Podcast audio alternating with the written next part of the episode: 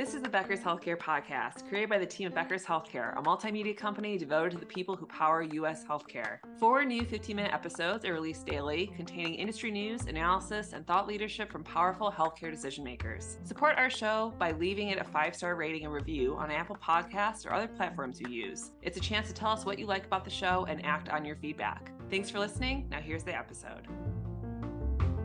This is Laura Dyrda with the Becker's Healthcare Podcast. I'm thrilled today to be joined by Marva Williams Lowe, System Chief Pharmacy Officer at MUSC Health. Marva, it's a pleasure to have you on the podcast today. Thank you. It's my pleasure to be here today.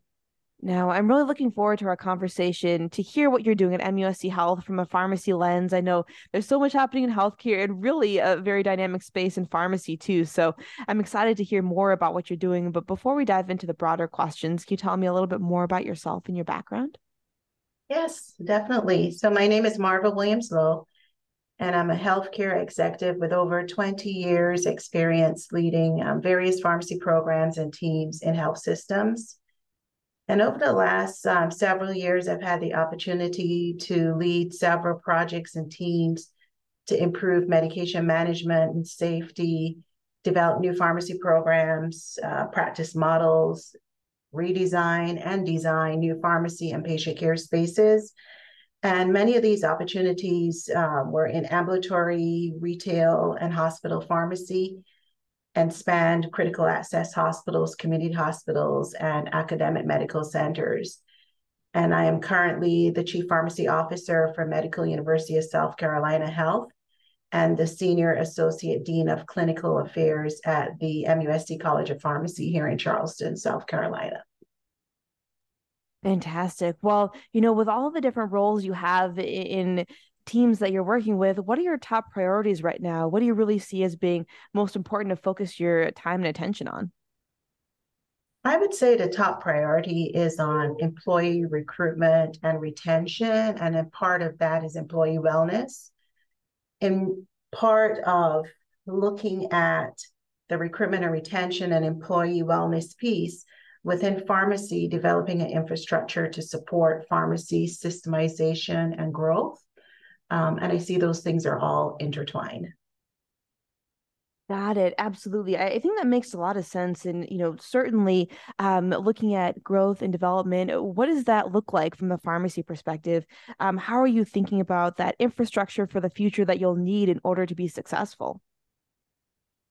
So when I think about pharmacy and infrastructure, I think of the key components within pharmacy, whether it be our clinical services that involve decisions we make around formulary, whether it's medication safety, and quality, you know, med management, whether it's our business and finance and budget, um, specialty pharmacy, um, all the various major components of pharmacy. It's really looking at having the right infrastructure in place so that as we continue to grow as a system, that we can move pretty nimbly to being able to support the growth, making sure that we have the right team in place um, at the right time, have pharmacists practicing to the top of their license, having pharmacy technicians where we know that um, it's been a challenge to recruit, um, retain across um, the nation, really focusing on having um, pharmacy technicians that could support pharmacists to work at the top of their license.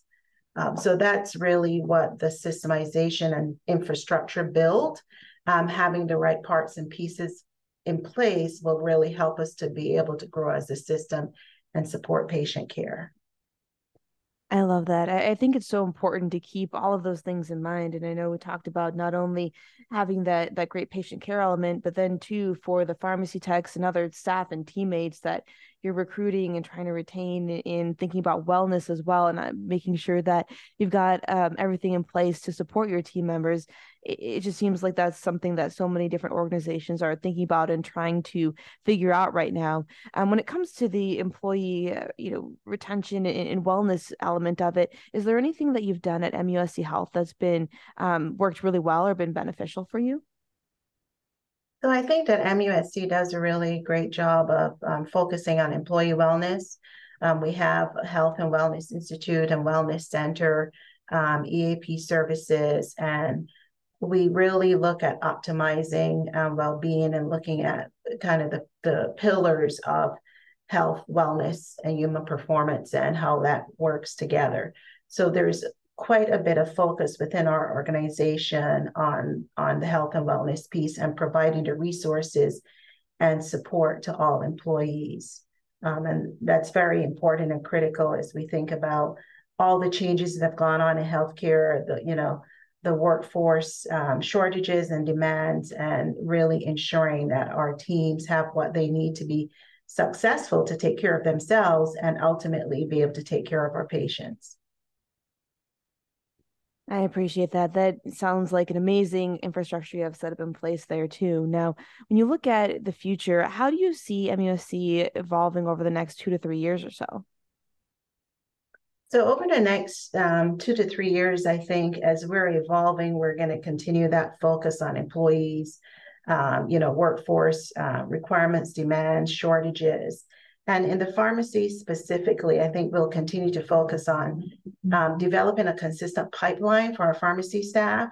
So looking at um, pharmacy technicians and, you know, apprenticeship programs, um, educational programs, um, collaborating with colleges to ensure that we're developing a pipeline. And then as far as pharmacists, you know, really, um, as I mentioned previously, working at, you know, how do we help them to work at the top of their license? And I think part of that is also ensuring that we have a strong pharmacy technician staff, um, you know, to support um, the role of the pharmacist.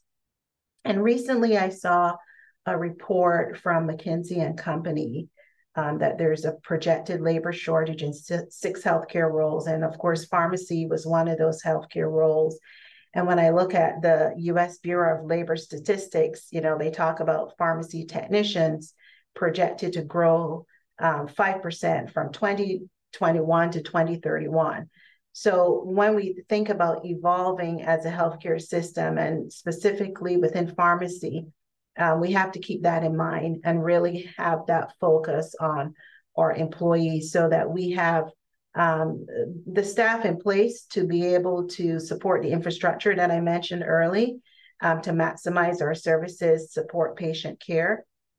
And then another area is we need to focus on maximizing technology to support the care team and to make sure that they have the tools that they need readily available at hand to provide quality uh, patient care. And then um, another area of focus, I believe, will be uh, precision health. Um, so this will be a larger part of um, improvement in care and exploring the key role that pharmacy plays in this area. So I think um, it's exciting to think about what the next two to three years will bring, and definitely seeing that pharmacy has a strong role as we evolve um, as a health system and, and just in improvements of patient care and utilizing the technology that we have access to. I love that. And I think especially as you were talking about, you know, that technology, the digital transformation aspect of it to really make sure that, you know, you're providing the best quality of care despite shortages or, or challenges. Um, but then to utilizing those tools effectively uh, in, in really, as you mentioned earlier, allowing your teammates to work to their top of their abilities, um, which makes you know the organization runs more smoothly overall. Um, so uh, I, I, love that, and I think it, it definitely seems like technology will be an impactful part of the future. Yeah, absolutely. Now, before we wrap up here, I'm wondering uh, what is one change that you or your team has made uh, recently that has yielded some great results? So if I keep with the theme of recruitment, retention, and responding to the workforce shortages, I would say one of the things that we've done really well recently is focusing on that nationwide technician shortage and understand the impact in our area. And so we developed a system committee with technicians from across our system with the goal of really having the voice of the technician to talk about what can we do to improve recruitment and retention and so we took the time to listen to their concerns, develop goals and action items based on their voice. And we're beginning to see the results in increased engagement. Um, you know, we've revised our um, career ladder. Um, we're developing an apprenticeship program. We're bringing pharmacy technicians into our system leadership structure to ensure that they are present and at the table and have a voice in how we uh, move forward as pharmacy as a system. And I think that there's been many positive changes and um, response and engagement from our pharmacy technician population, seeing them excited about the changes that we're able to make together, having a voice, um, having a seat at the table, and being engaged in how we move forward as a pharmacy into the future. So I think that's something that has worked really well for us. Fantastic. Well, Marva, thank you so much for joining us on the podcast today. This has been such a helpful and interesting conversation, and I look forward to connecting with you again soon. Thank you. Thanks for the opportunity. It's so important for leaders at the top of organizations to keep learning, stay sharp, grow their networks.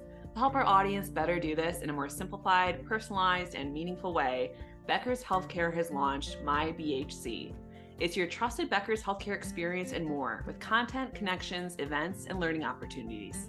Join the community free of charge at www.my.beckershospitalreview.com and we'll see you there.